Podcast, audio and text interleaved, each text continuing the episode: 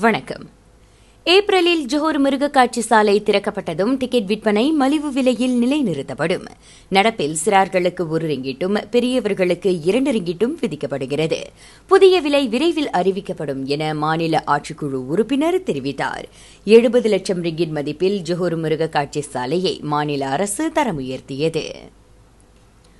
சாலையில் பிரச்சினை செய்யும் விவகாரம் குறித்து டேஷ்கேம் காணொலிகளை வைத்திருப்போர். அதனை காவல்துறையிடம் ஒப்படைக்கும்படி கேட்டுக் கொள்ளப்படுகின்றனர் சீன புத்தாண்டின் ஓப்ஸ்லாமத் சோதனை நடவடிக்கையில் பதிவான சம்பவங்கள் குறித்து விசாரணை நடத்த அது உதவியாக இருக்கும் என காவல்துறை கேட்டுக் கொண்டது இதனிடையே பிடிஆர்எம்மின் நான்கு நாட்கள் ஓப்ஸ்லாமத் சோதனை நடவடிக்கையில் ஆயிரத்து இருநூறு சாலை விபத்துகள் பதிவாகி இருக்கின்றன.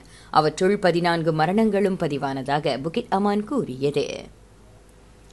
ஜோஹரில் சாலையில் மூர்க்கத்தனமாக நடந்து கொண்ட வெளிநாட்டு வாகனம் ஓட்டி ஒருவரை காவல்துறை கைது செய்தது. கந்திங் ஹைலண்ட்ஸில் கைதான நபர் விசாரணைக்காக தடுத்து வைக்கப்பட்டுள்ளார்.